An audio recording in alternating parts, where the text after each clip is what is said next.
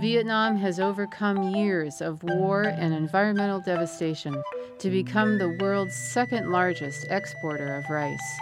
But now around 10 million people suffer from lacking of rice. Joining the global marketplace has exacted a price on Vietnam. We are suffering from the consequences of intensified farming. Can sustainable agriculture help to solve the Asian food crisis? We just give them tools to produce enough food for family and for communities and to protect the environment. In this hour, Outer Voices travels to Vietnam and Laos to find out. Coming up, Outer Voices presents The Price of Rice.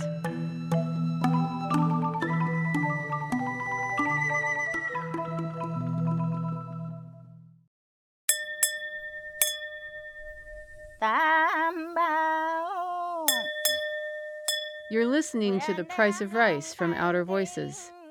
Outer Voices is a series of audio profiles of women leaders in Southeast Asia and the Pacific Islands.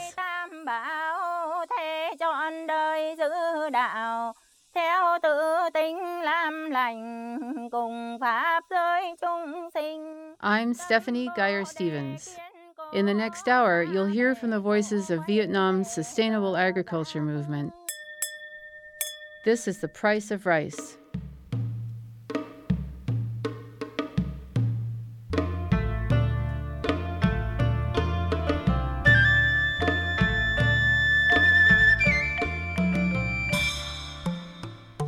I really began to understand that the story of the environment in Vietnam is really understanding the story of the aftermath of war, the environmental devastation of war.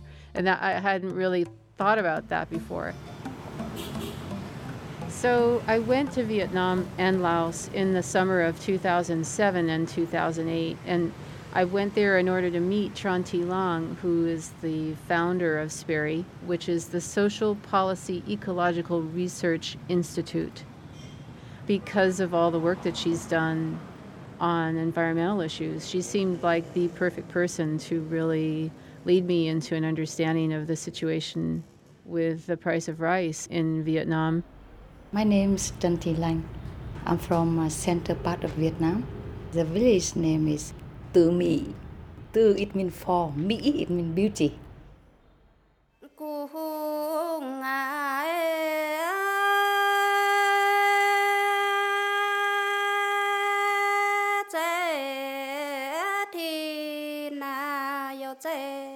So when we uh, fighting uh, against American and we win over, and the whole country in the world is all oh, Vietnam is number one.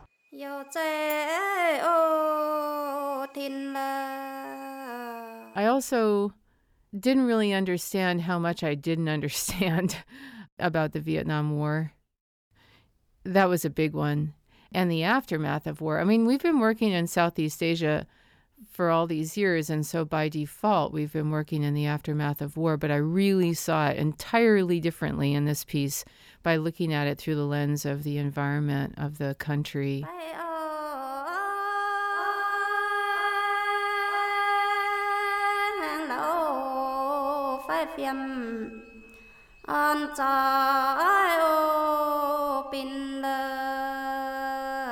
Everybody's tone of voice changed a lot when they started talking about the impact of the war, the impact that Agent Orange has had on their kids and on their cropland forest and nature, you see that like uh, dioxins and uh, bombing is disastrous nature. Looking at ourselves, we are exhausting. you know, all our efforts is finished. People become very, very tired. You know, nature diversity is bombing and everywhere is bombing. The country, I think, very, very exhausting and then we start to think about how to regenerate nature education everything together since the american war ended vietnam has been completely depending on chemical agriculture to sort of jolted into the global economy, which it's done at this fantastic rate. But in the process, you know, the land has really suffered and the people have as well. Long's organization, SPERI, steps in and her goal is to find an alternative to say, is there a way that we can create land use practices for Vietnam and for the region that are sustainable, that aren't relying on chemical fertilizer, that are making use of traditional practices, and that can really support people so that they can feed themselves? Is that economically viable as well?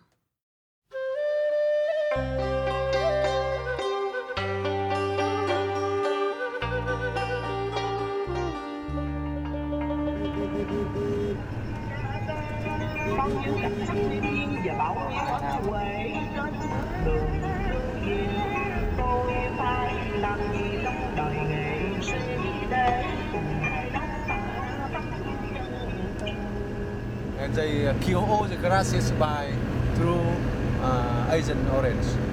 Yeah. We're on our way with Tuan. He's our guide and our translator from SPERI. He is an amazing multilingual anthropologist who spends all of his time working in the field with ethnic people in Vietnam and in Laos. This road, is this Ho Chi Minh Trail? Yes, Ho Chi Minh Trail and the community. We're driving on the Ho Chi Minh Trail. During the American War, the communist troops travel along here carrying weapons, and the people to the south along the Lao Cambodia border. Because the Ho Chi Minh Trail goes through here, there were terrible fighting here in Quang Trinh, and all the grasses were killed from Agent Orange.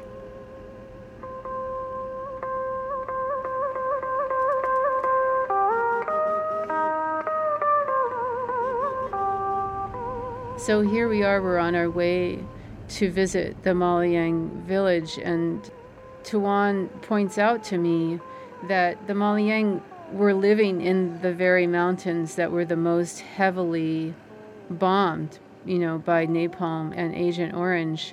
This was absolutely devastating to their food supply. For the past many decades, they've lived a very marginal existence until fairly recently when the Vietnamese government resettled them into this one village. And now they're learning how to grow gardens in one spot, and that's new information for them.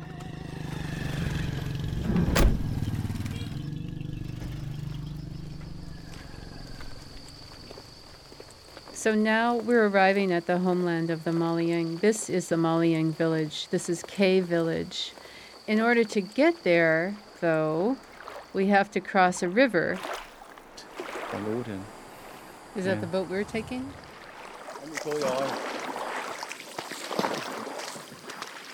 The Vietnamese government had offered to the Maliang to build a bridge. And the Maliang had said, no, we don't want a bridge. So instead, they have a boat.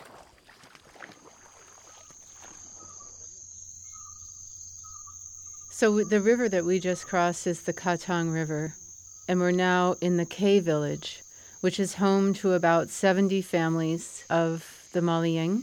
There's a total of about 1,400 Maliang still living in Vietnam. There's probably another thousand living in Cambodia.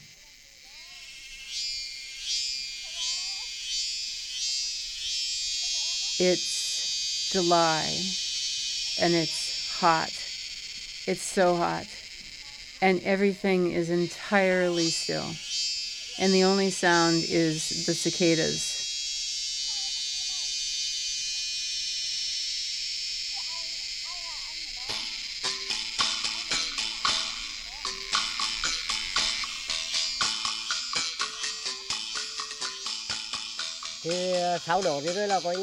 We meet the village leader. His name is Khao Zum and he is the head of the clan that lives at K Village.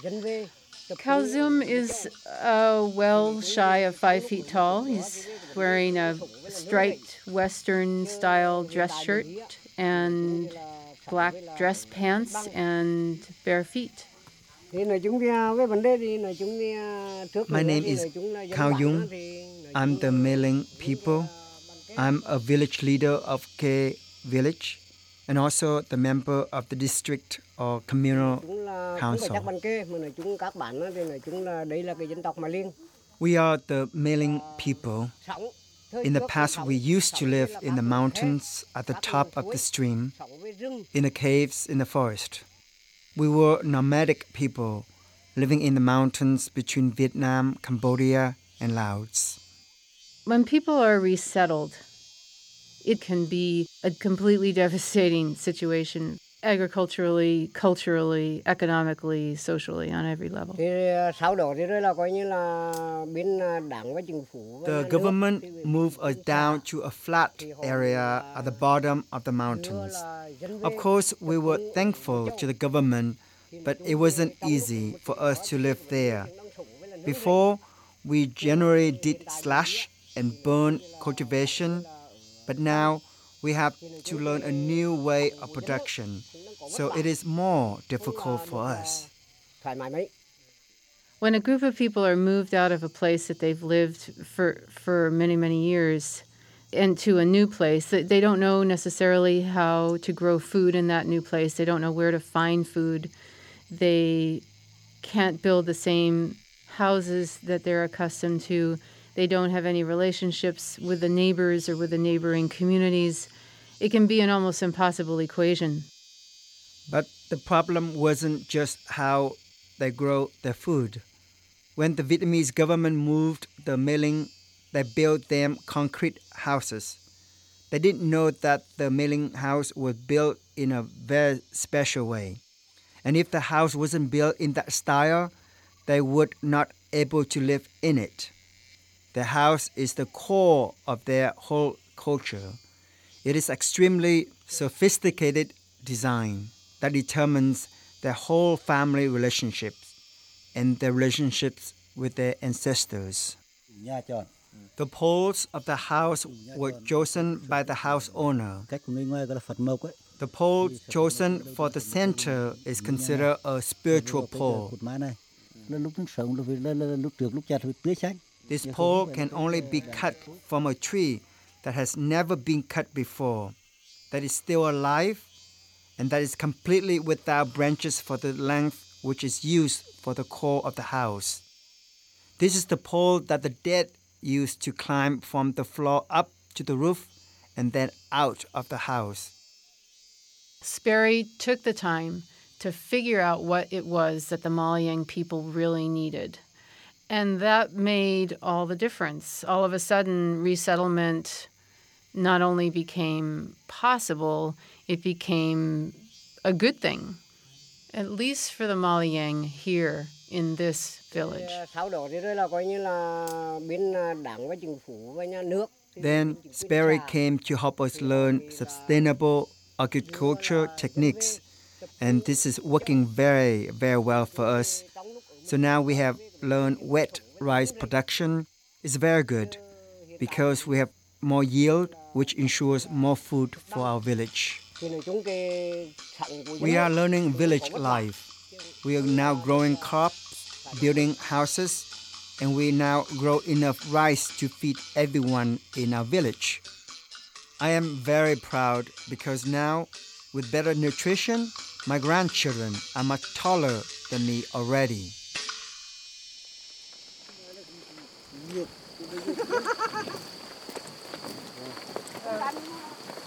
as we're leaving the village, as we walked down the path back down to the river, two men appeared carrying a paddle. And as we got into the canoe, one of them got into the back of the boat and, and paddled us back across the river.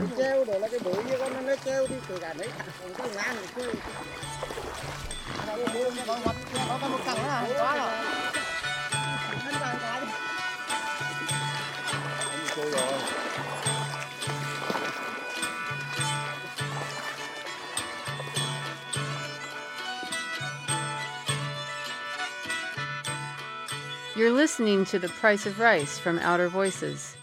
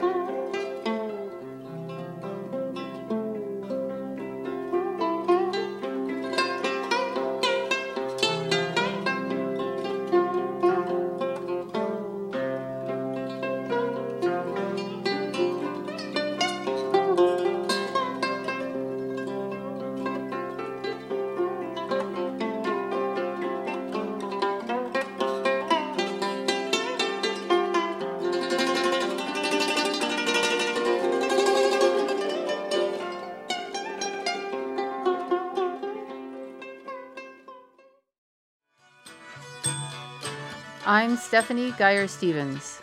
You're listening to The Price of Rice from Outer Voices. SPERI works in Laos because in Laos there are a lot more people who've still kept their traditional land use practices. They're still doing subsistence scale agriculture, and the Hmong in particular have a very strong sustainable forestry practice that's a part of their culture, it's a part of their religion. So SPERI goes to Laos to learn from the Hmong. So Tuan takes us there so that we can see what they're learning from the Hmong. The Hmong were moved here to Long Lan after the war in 1975.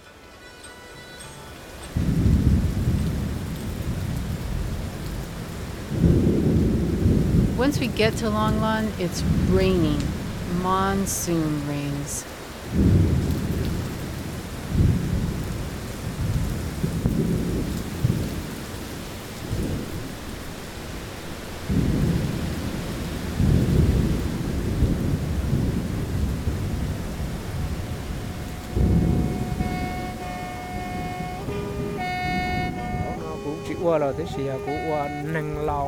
My name is Kai Su Zhang, the head of the Zhang clan. Chuan's translating for the leader of the Hmong, Kai Su Zhang.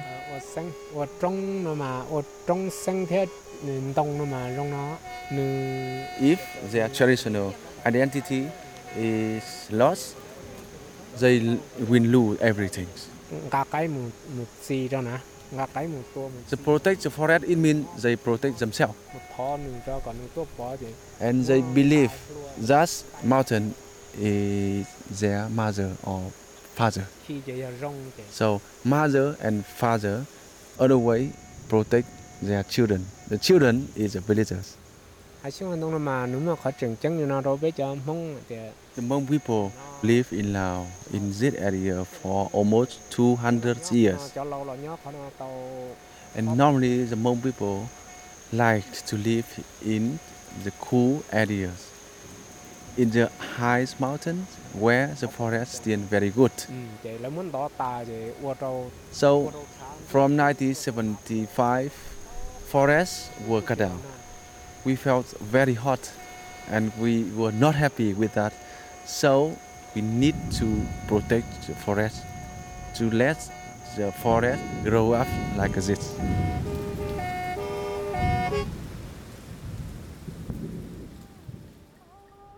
So the provincial authority of Luang Prabang really concerned to protect the forest too. Feng works for SPERI. She's the administrative director. So the communities and the provincial authority have the same needs to protect the forest. We recognize that point and we uh, try to make a link between communities and province level.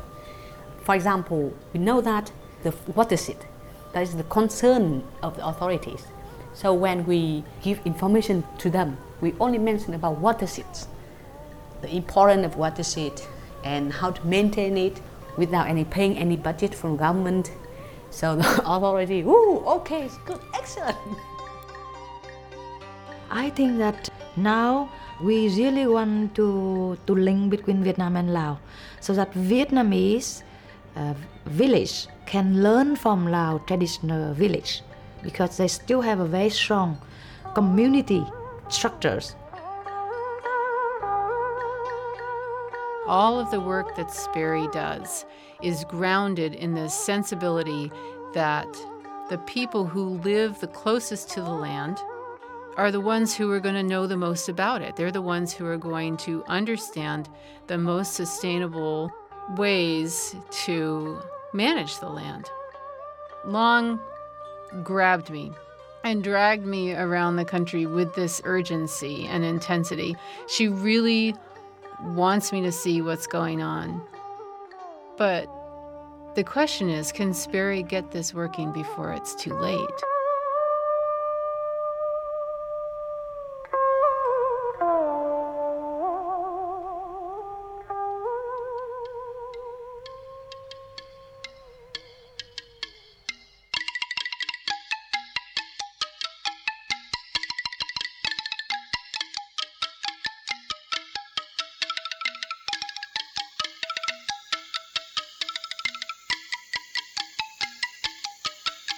So finally, we're on our way back into Vietnam. It's late at night, and we cross the border. We are on a very little dark dirt road and pull into the SPERI Farm School called HEPA. It turns out that they have a really big piece of land. It's 400 hectares, covering a huge area of forest as well as farmland on the confluence of two rivers. We have 400 hectare forest, and it means that we have big space. Fung is the administrative director of SPERI. The pilot here is focused on permaculture. We uh, just based on the landscape, how it's designed naturally. This farm school is here to teach young farmers who are mostly high school age and older, whose villages were converted to chemical agriculture after the war. So a lot of their traditional farming practices, although they've persisted, have been fractured. So the farm school is also a place where information is collected from older people who do remember the traditional ways. And so so the farm school becomes this kind of intersection between these new sustainable practices and the old traditional knowledge. In terms of field school, we have three levels. We have pilots in the field school, and then we have the model in the communities, and the last one we have model in the household.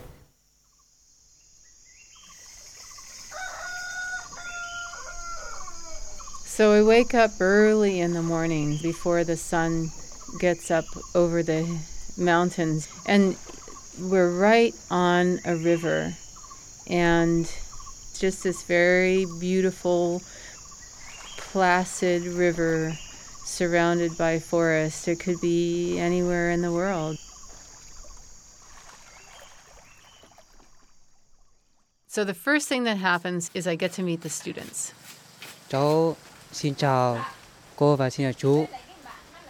Sau đây cháu sẽ tự giới thiệu về mình. Cháu tên là Lee Silver, sinh năm 1988. Greetings to Stephanie. My name is Lee Silver, Simacai District, Lao Cai. Cháu là tên là Vi Văn Tuấn, họ tên Vi Văn Tuấn. My name is Giang Xiao Jin. I'm a Mong ethnic minority. Cú Tho bà cha, ừ, thiệt Lào. Cú Tho I come from Long Longland Village. Luang Prabang Province. Cháu tên là Giang Thị Cởi và Sau đây cháu sẽ tự giới thiệu về mình. Cháu xin tự giới thiệu, cháu tên là Giang Xe Dì. Cháu đến từ bản Tôi tên là Bùi Hữu Đức. Nguyễn Thị Hoài Thú ạ, sinh năm 1986. Cháu xin tự giới thiệu, cháu là Tôi là Sĩ Võ, Văn Việt. dân tộc Mông. It's still a very young experiment, and you know, not huge numbers of kids have graduated from these schools yet. But the kids I met were all very optimistic and really excited to be a part of it, and they genuinely seemed really interested in farming, and they genuinely had real opinions about, you know, how things were going in their communities. Trông chị nó giống như phát thanh viên hơn. MC, MC. Kian is our translator at the farm school, and she has a very special relationship with all of the farm school students. She's not a lot older than them, but they really look to Kian for guidance. Chọn theo hướng nông nghiệp hữu cơ là vì bởi vì bây giờ quê cháu ấy, thì họ sử dụng rất nhiều phân hóa học. Even if we follow and use chemical fertilizer, we are still like a food. We continue doing other job just to buy chemical fertilizer. So money is just enough just to buy chemical fertilizers. They may be contributing to the gross national product, but they're not benefiting as a result of that. Dạ, theo ý kiến của riêng em thì em sẽ chọn à, cách thứ hai đó là I support the idea that more families should grow their own crops. If we grow more food for ourselves, per family, control of their own supplies, local people in my village can be inherited from our father, our mother's knowledge and experiences on the land. So, all of these young farmer students come from farming villages themselves, and they're all coming to this studying sustainable agriculture from the same questions as farmers here. I mean, is there a way that we can actually support ourselves doing sustainable agriculture? Is it going to be viable? Are we going to be able to make money doing this? It's exactly, you know, it's really the same questions there as it is here. Em cũng chọn ở cách thứ hai, tức là mình sản xuất đầu tiên là mình sản xuất từ cung từ cấp. First of all, being self-sufficient would mean that then we won't be facing food crisis. Dạ. And we are enough like full for ourselves first so we don't suffer from price fluctuation. If you're doing commercial crop, once the price change, you could lose all.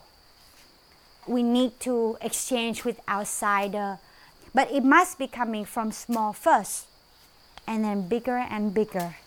And I think that is sustainability.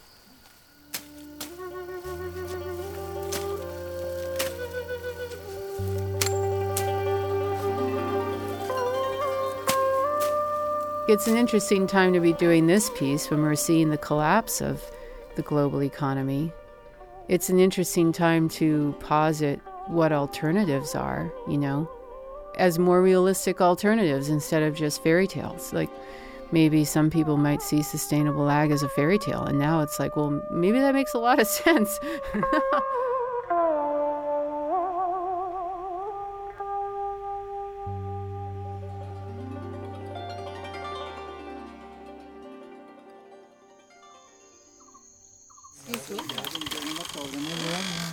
I meet up with Long. She's going to walk me around the farm and, and show me all of the different parts of the farm and the systems, you know, that they've created. We're ready? We're ready. Yeah.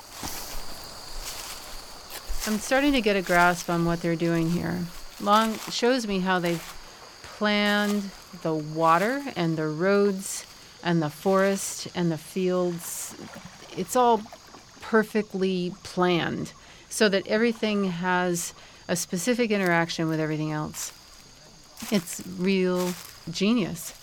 And it's really beautiful the way the jungle just flows right down into the fields, except for where it's gotten hacked back by the machetes.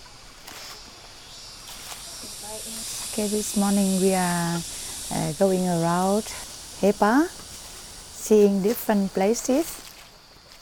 Có đi theo gì nghe tiếng Anh? Với phải mở cái kia chứ. Hello, sir. How are you? Yeah. So here also it's a really intensive of the nature diversity, the intensive of culture diversity. And this one also like a cross border between the south and the north. And this also is like uh, the um, west border between uh, Vietnam and Laos. Very sensitive areas.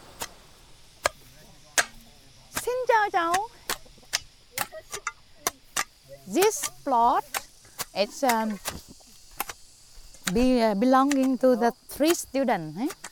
You may know already. So they try to create different um, uh, experimental. This one is um, black uh, soybean.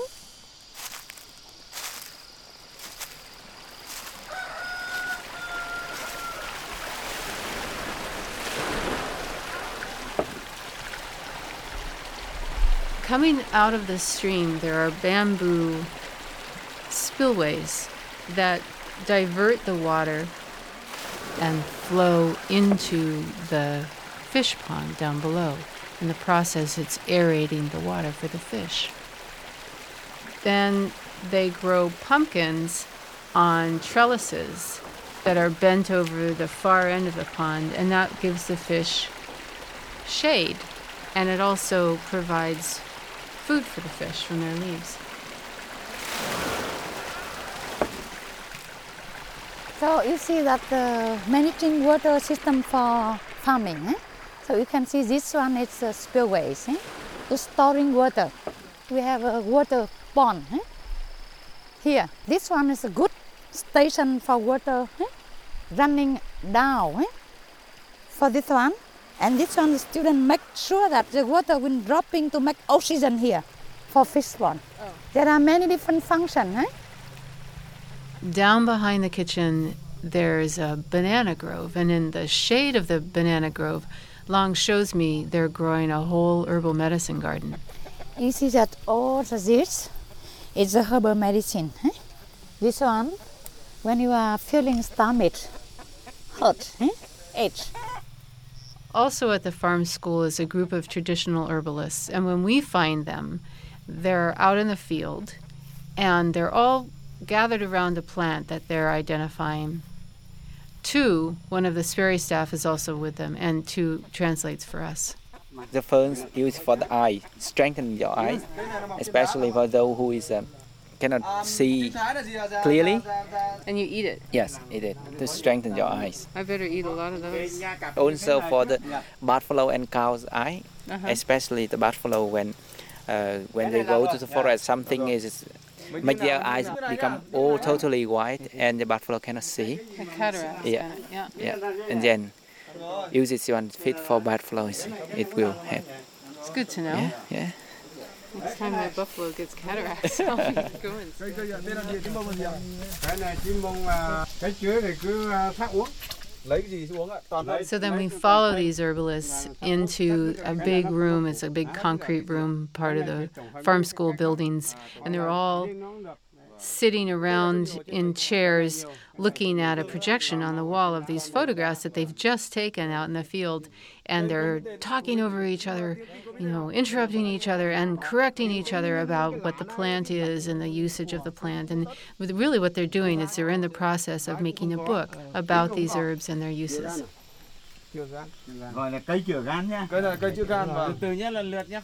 Three of them are the Hmong people from uh, district, Lào Cai province.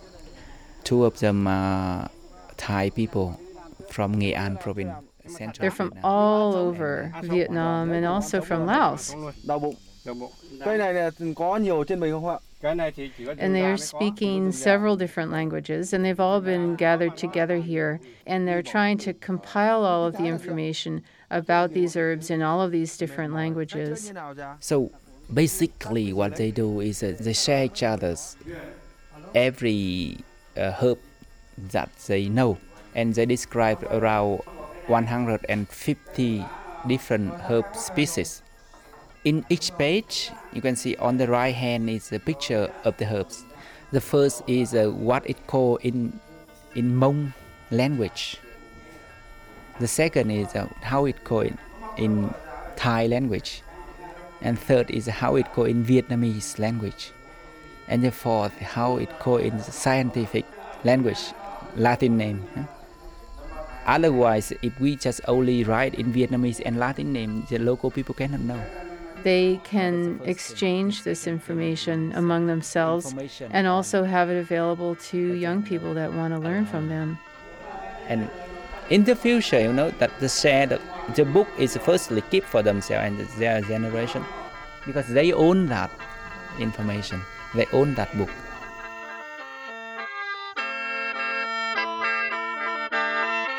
You're listening to The Price of Rice from Outer Voices.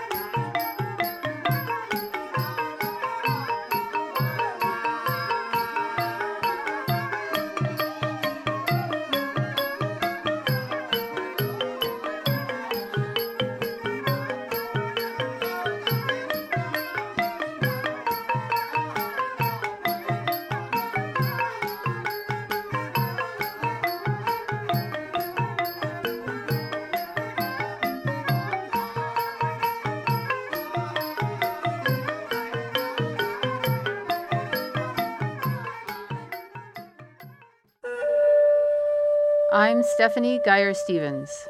You're listening to The Price of Rice from Outer Voices.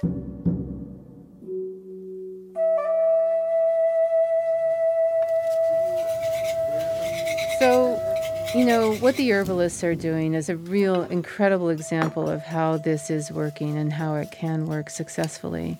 But it's not working perfectly for everybody. Sustainable agriculture can be a very tough way to make a living. Cháu là Nguyễn Thị Hoài Thu sinh năm 1986 và hiện nay thì cháu đến từ dân tộc Kinh. Tu is a recent graduate from the university she, where she studied agriculture. She's about 21 years old when we meet her. And her family has actually moved here to try their hand at sustainable agriculture. So when we go up to her family's house, we meet Tu and her mother, and, and they explain to us what the situation's been like for them. nguồn gốc lúc đầu thì giữa mẹ lành với mẹ Dung là à, giữa ở chỗ hai bạn người bạn thân từ nhỏ tới lớn thì cách 30 năm thì mẹ lành Lan and I were childhood friends. We grew up in the same village, but we hadn't seen each other for 30 years. I had been growing commercial rice, but I heard about Lan and her work on the environment and organic farming in the news. I met up with her again, and she convinced me to try organic farming. So I moved here to this farm by Hepa, leaving my husband alone back in Sung Lao commune for four months. Now, my husband, son, and daughter are all here with me too. Nó nó tốt hơn đối với em nghĩ thì nó tốt hơn nhưng mà em rất băn khoăn ở chỗ đó là When we start to talk about my family situation, I really want to cry, trying to decide between the conditions here and back in Sung It's very tough to judge what is best for us. Đủ ăn thoải mái ăn hơn chứ lên đây thì đối với lên đây thì We don't generate enough income from this farm. We definitely have to seek out new ways of thinking to be able to support ourselves to stay here. cái hái của ở lên đây mà ở dưới nhà thì cũng có mỗi cái mỗi cái khác khác khác nhau Here, the air and the environment are really clean, and the organically grown food is very safe to eat. But using organic agriculture techniques, the crop yield itself is quite low so far. Đất trồng lúa thì khác với đất trồng hoa màu ạ. Thứ nhất là đất trồng lúa là phải ưa ở địa hình thấp. My parents are so used to growing wet rice in the lowland. That kind of rice grows in very different kind of soil and with lots of water. My family hasn't grown upland rice before. We're really afraid, not wanting to risk growing upland rice since we don't know how. Nó thoải mái vô tư về việc cái ăn uống thì mình Back in the Sung Lao commune, we grow with chemical fertilizer. Clearly, the yield is greater. We're near a market and we're able to sell the extra rice for money to buy the rest of the food we need. So, this is the dilemma.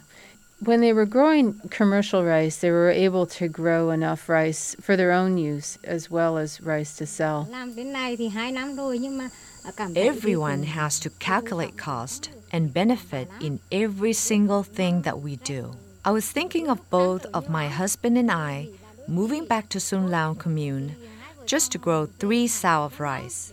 Probably we gain 3 million Vietnamese dong. That's about 170 US dollars. chi phí đầu tư tới thuế 12 triệu rồi cũng được khoảng 3 triệu Here on this farm, I share a lot of the work with my son. As a parent, if I were to leave, I would be worried.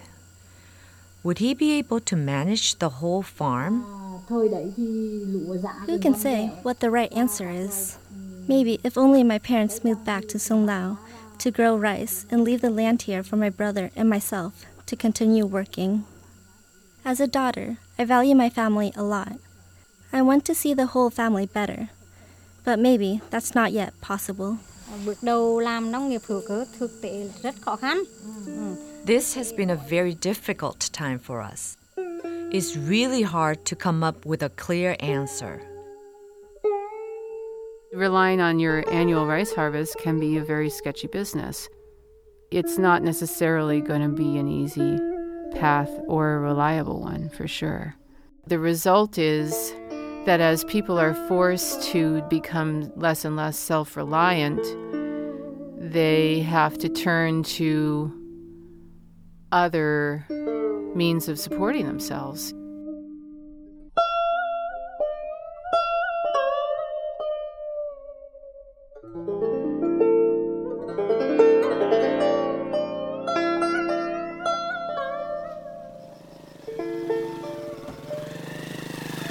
Four in the morning, we leave the farm to go to the train station, right? And there's many motorcycles out when they have what looks like they could be pool cue cases slung over their shoulders with panniers on the back. It's guns and they've got animals, you know? I mean, it's just, it is a smuggler's junction there. And that is one thing she wanted to do was to set the kids up to be stopping the smuggling, even if it was just on their acreage. Like, no, we're not doing this here. We're going to do something really different. As I said to you that this one is the station of smuggling, the gate of smuggling. And second station of the logger. They all cutting timber they put here to transfer to Dowd. This one near the road. Hmm? So that um, when we see this area become very dangerous, smuggling coming, passing over here, and of course we feel very angry. But we do not say anything. We let them be. Now I've begun to realize that Lanh put this school here on purpose. She wanted to put this school right in the middle of this whole um, smuggling region as a way to stop the smuggling, to stop the illegal logging, to stop the poaching that's going on in the region. When they do actually find people who are smuggling, they, they become angry naturally, but they don't act angry. They will say, Oh, you know, if you're hungry, come sit down and eat something.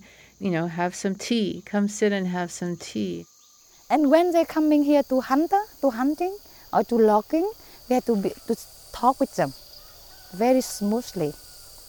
But we explaining to them that if surrounding here is disaster, how can this one surviving? You have to respect nature. And they try to, you know, sort of one person at a time, educate the people in the area about what they're trying to do uh, there at the farm school, how they're trying to stop the smuggling and why, what the larger reasons are for it. So we're explaining that if you're cutting everything here, hunting everything here, you will flooding everything. Like uh, five years ago here, many people die here. So explain very smooth and very slowly. The students have placed little bundles of incense and burned them, like in the crook of a tree or at the base of a tree or by a special rock. You see, every tree, hmm, they don't cut it when they build the roads. She points out to me, you know, that this is the students making their offerings. They're making offerings to the nature spirits that live in the jungle. So that uh, they have to keep their values, their civilization, they behave, they harmonize with the nature. It is not backward, it's not superstition. It's a human adaptation with the different conditions. We want to confirm that people, women, children, youth, and elders, they recognize that they are very valuable. What Lanh is saying is the people are valuable and what they know is enough to shore up their needs economically, agriculturally, in their community. And she takes that information and she models her system for sustainable agriculture. But the question is is it working? You know, can Tu's family make this conversion that they're working on from chemical agriculture to organic agriculture and survive? Or will they have to jump off and go back and do chemical agriculture to support themselves? And the question is for the larger country is it possible to make this transition from chemical agriculture to sustainable agriculture and have the people be able to support themselves?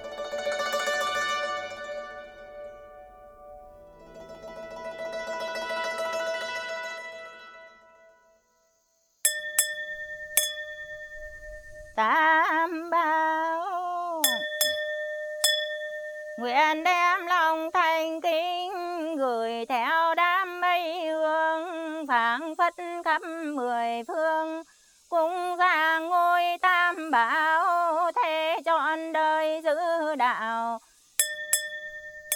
The thing I will never forget is the day that we went up. It was the day that we were doing this big ceremony. They were all going to walk up to the highest point to invite all of the spirits to inhabit the land. And just walking through that jungle on the path, it was the first time I'd really been that deep in the in the Vietnamese jungle too, and that was that was really awesome. Being up there on the top of the mountain with the wind, you know how it is when you're up on the top of a mountain with the wind in the trees. It's just perfect. It was the nicest day I've had in a long time. tam giới thuyền chúa tứ phủ vạn linh cộng đồng thánh đế ngọc bệ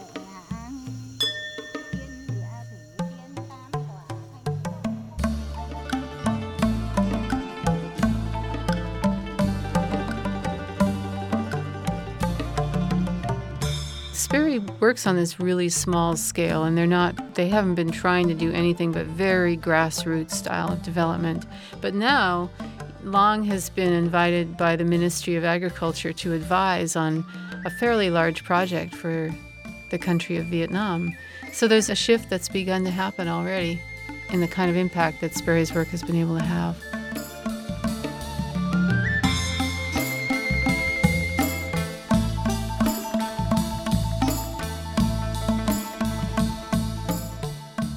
Vietnam is in a good position to avoid a lot of our mistakes agriculturally.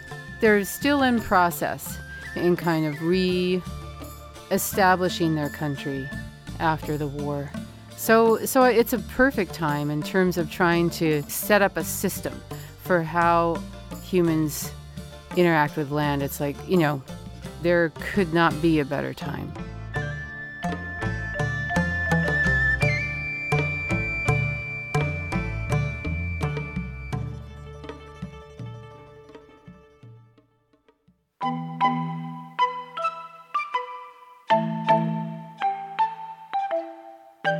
Major underwriting for the price of rice was provided by the Shelley and Donald Rubin Foundation and the Pulitzer Center on Crisis Reporting. Additional funding by the Lucius and Eva Eastman Foundation, the Leff Foundation, and many other generous donors. The Price of Rice was produced by Stephanie Guyer Stevens for Outer Voices. Story consultant was Catherine Stifter. Location recording by Jack Chance and Simon Durnelly. Additional narration recording by Claire Schoen. Audio production by Jack Chance. Mix engineer was Robin Wise of Sound Imagery. Audio production assistance by Marisa Benzel. Transcription assistance by Claire Kinnison. Pre production field research by Kathy Wong. Production assistant in Vietnam and Laos was Caroline Kemp. Translators in Vietnam and Laos were Tu Kien Dang, Quan Tu Pham, and Trung Chuan Dam. Research assistants were Sheena Stevens, Raina Davis, and Caroline Kemp. Voiceovers were performed by Chin Wing, Kim Tui, and Maisie Wing.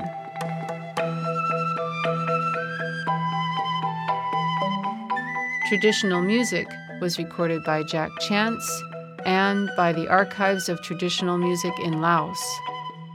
Many thanks to Tran Thi Lanh, Min Fung Nguyen, and the entire staff of SPERI. Thanks to Dui Koi Do and the class K1A of the HEPA Farmer Field School. Thanks also to Carol Kresge of the Language Project and to Dan Imhoff of Watershed Media. Many thanks to Na Fo and Win Tan Tui for their assistance with music. Special thanks to Dolly O'Berty and Charlie Wren, and to Wade Davis and Gail Percy for their hospitality. The Price of Rice is the fifth in a series of profiles of women leaders in Southeast Asia and the Pacific Islands by Outer Voices.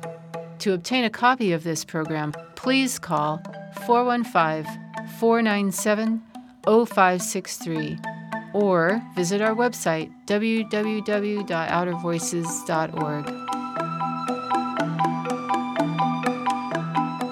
I'm Stephanie Guyer Stevens. Thanks for listening.